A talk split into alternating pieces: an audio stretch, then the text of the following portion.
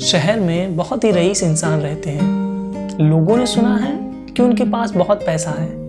इतना कि उनकी तमाम पुश्तें ऐशो आराम से अपना जीवन व्यतीत कर सकती हैं।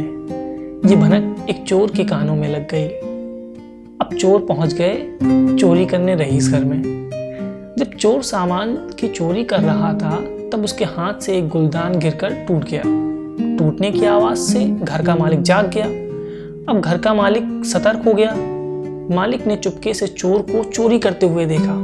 रईस मालिक ने ग्रामोफोन पर राष्ट्रगान बजा दिया। अब राष्ट्रगान सुनते ही चोर सावधान मुद्रा में खड़ा हो गया। मालिक ने चोर को जल्दी से रस्सी से बाँध दिया और पुलिस बुला ली। चोर की चोरी का मुकदमा हुआ। सुनवाई हुई, फैसला आया। महीने भर की जेल भी हुई। अदालत ने चोर को देशभक्ति की तारीफ़ करते हुए रिहा कर दिया।